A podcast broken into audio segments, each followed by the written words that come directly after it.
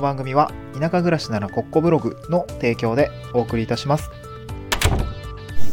はい、おはようございます。東京から島に家族で移住して、ライターやブログ運営をしたり、古民家を直したりしている小場旦那です。今日のトークテーマはですね、えー自分のことは自分でやるという人が、まあ、田舎暮らしには向いているよねっていう話をしたいなと思います。えーまあ、どういうことかというと、まあ、あの、まあ、田舎ってやっぱ不便だし、あの、でどういうところに不便さを感じるかっていうと、うんだ都市部とかだと、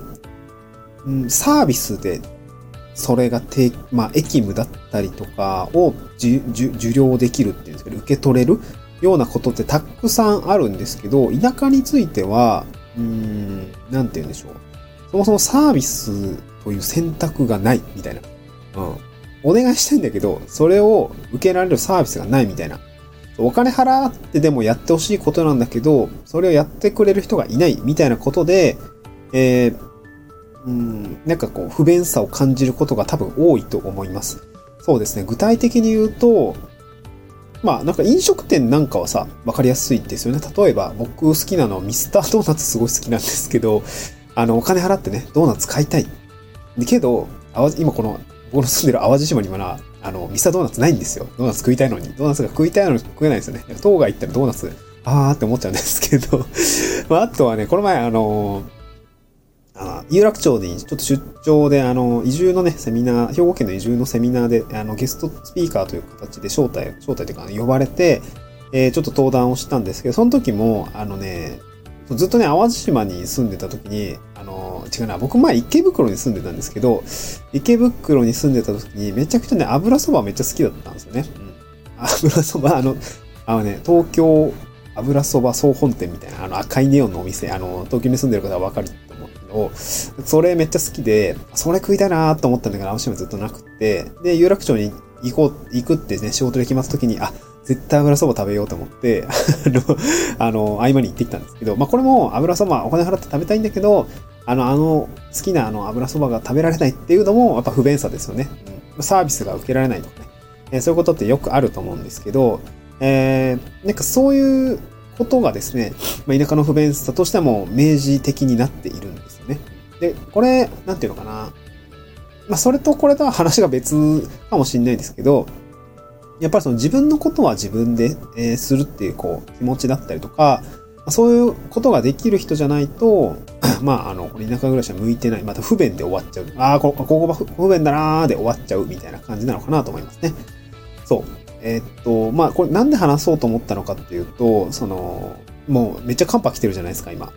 で、僕の住んでる、住んでるというか、その活動してる、まあ、ちょっと今、住む家を直してるんですけど、あの、活動してる集落って結構いや、えーね、里山のちょっと上の方になるんですよね。そう。えー島の方中でもちょっと里山寄りのね、場所にあって、3世帯6人ぐらいしかいないんですけど、そこって、あの、ちょっと登るんですけど、で、ちょっと気温下がるんですけど、で、そこまでの道中って、ちょっと凍ったりする場所があるんですね。で、そうなるとどうなるのかっていうと、行政の方がですね、あの、なんか道の点点々とした場所にですね、あの、融雪剤をね、置いてくれるんですよ。そうだな、などん、どんくらいかな。うんとね、肥料の袋って言っても伝わんないですよね。なんだろうな。あ、米袋みたいな感じかな。あの、スーパーに売ってる15キロぐらいかなあれ。15キロ、5キロじゃちっちゃい。10キロが15キロぐらいの、あの、お米入ってるじゃないですか。あんな感じのやつ、まさに。あれをね、道端にね、トントントンと置いていくんですよね。そう。まあ、塩化カルシウムだったかな塩化ナトリウムだったかなえー、まあ、塩ですよね。塩。うん。えー、融雪剤を、ま、あの、置いといてくれるんですね。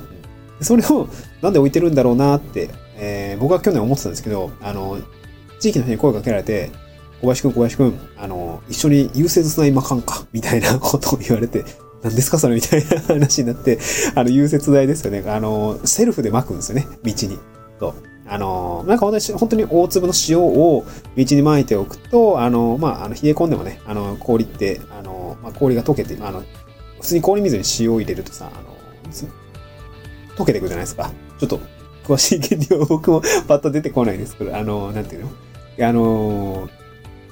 溶けていくじゃないですか。やばい、言葉出てこない。えっとね、溶けていくんです。で、まあ、凍らない、とあの凍結防止剤として、この、あの、ゆ融雪剤をね、あの、ま、足をですね、巻いていくんですけど、これをですね、あの、山の道、まあ、よく凍る場所だったりとか、そうですね、まあ、うんまあ、ちょっとなんだろうな、こう、里山の登りかけの部分から本当に上の方まで、まあ、巻いていくみたいなことをやるんですね。だから軽トラ乗って、ちょっと移動しながら、スコップで巻きつつ、みたいなことですね。こういうことをやるんですけど、そう、去年もやって、で、今年もね、あの、先日やってきたんですね。で、こういう作業って、言うたら、なんで我々がやらないとあかんのみたいな感じになると思うんですよね。その普通にその、わかんないけどね、まあ住民税払ってるやんとかね、その行政の方がやるような仕事だとは思うんですよね。多分ね、僕もずっとそう思ってました。こういう作業って、自治体の方やってくれないんですね、みたいな。そうやね、みたいなこと言って、で、地域の方は地域の人で、まあまあそうやねんとは言ってるんだけど、まあやるんですよね。ちゃんとやるんですよ。まあ自分たちのね、生活を守るためとか、まあ事故っちゃったら危ないし、やっぱ凍結ね、えーしちゃうとね、あのー危ないし、で、ちょっと急なところはね、よく凍結するみたいで、で、なんか、そう、僕のその、お世話になってるおじいちゃんたちが、あの、言ってたのは、なんかね、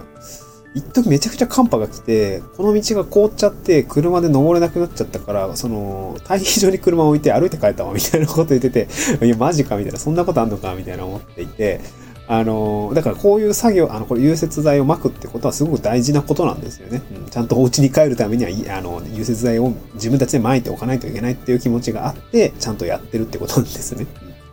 そう、僕も全然ね、ゆ青森に18年住んでたし、あ、あね、違う、新潟に18年住んでいたし、青森に4年住んでたんですけど、まあそこはね、まあ当然あの豪雪地帯っていうところもあるんで、まあ融雪剤巻いときはなんとかなるってわけでもないと思うんですけど、あのよく高速道路とかでさ、あの巻いてるじゃないですか、塩巻いてるじゃないですか。ああいうことをですね、まあ自分たちがやっているというような感じだと思うんですけど、あのね、新潟とか青森の経験なかったので、ね、なんか逆にね、新鮮でした。この雪に対するこの対処みたいなのを自治体の仕事じゃなくて、えー住民の方がセルフでやっているっていうですね。うんで、こういう作業もやっぱ不便だなって感じる人もいるだろうし、めんどくせえなとかね、えー思うだろうし、でもやっぱ60、70のおじちゃんたちね、普通にやってるんですよね。まあ僕も手伝いして、あ、楽になったわ、みたいなこと言ってくれるので、えーなんかね、まああの、まあまあ、全然コンクリートやりますよって感じだと思うんですけど、あの、でもせ、そういう生活ってやっぱ不便な人は嫌だと思うんですよね。なんかいちいちさ、集まってさ、やんないといけないし、みたいなことがあると思うんですけど、だからこう自分たちのことは自分たちでやるっていう、まあ基本的なこう心構えみたいのがないと、やっぱり不便な生活で終わっちゃうみたいなところがありますよね。なんか僕自身はまだ、まず言うて、おじいちゃんおばあちゃんからしたらさ、あの、30という、まあ今31ですけど、あの、まあ人生2周してるじゃないですか、60、70とかね。まあやっぱ可愛いもんで、なんかそういう人たちとのコミュニケーションをなんかすごくよくしてくれるし、で僕自身も話を聞いていると、やっぱなんか昔の人の知恵とかね、えーやっぱすごく勉強になるから、すごくね、あの、有意義な時間ではあるんですよね。やっぱちょっとめんどくさいことはありますけど、まあでもこういうこ体験って多分他でできることないだろうなとかね、えー自分が死ぬまでに経験すること多分ここに来なかったらなかったんだろうなっていうね、体験がね、やっぱあるので、まあめちゃくちゃお釣り返ってくるんですよね。あの、労働対価としての経、労働対価は別にないけど、その経験ですよね。経験が得られるので僕はすごく面白いなと。こういう発信のネタにもなるんでね、あすごく良かったかなと思いますね。まあ、だから、えー今後ね、その例えば、あ移住をしたりとか、そうですね。まあ、あとなんかこう、移住だけじゃないな、なんていうのかな。まあ、ライフステージに応じて、もう少し生活を楽にしたい。で、その選択肢に、まあ、田舎暮らしっていうのは、あの選択があるのであれば、あ自分がね、まあ、向いてるのか向いてないのかっていうのは、やっぱ前もって、やっぱ分かって気づいて、なんか自覚もしておいた方がいいと思うし、まあ、なんだっけ、ジョハリの窓だっけ？なんか自分、自分に見えてる自分、相手に見えてる自分、相手には見えてないけど自分には見えてる自分、自分にも相手にも見えてない自分みたいな、こう4つの窓があったりすると思うんですけど、まあ、そこの部分の、なんていうかな、自分に見えてない部分は、まあ、まあ、誰かにね、指摘をされたりとか、実際経験してみないとね、誰も見えてない部分だったりとだったりすると、まあ、自分が、自分で自覚できる領域までね、その経験を持ってこないといけないので、それもやってみないと分かんないってこともあると思うんですけど、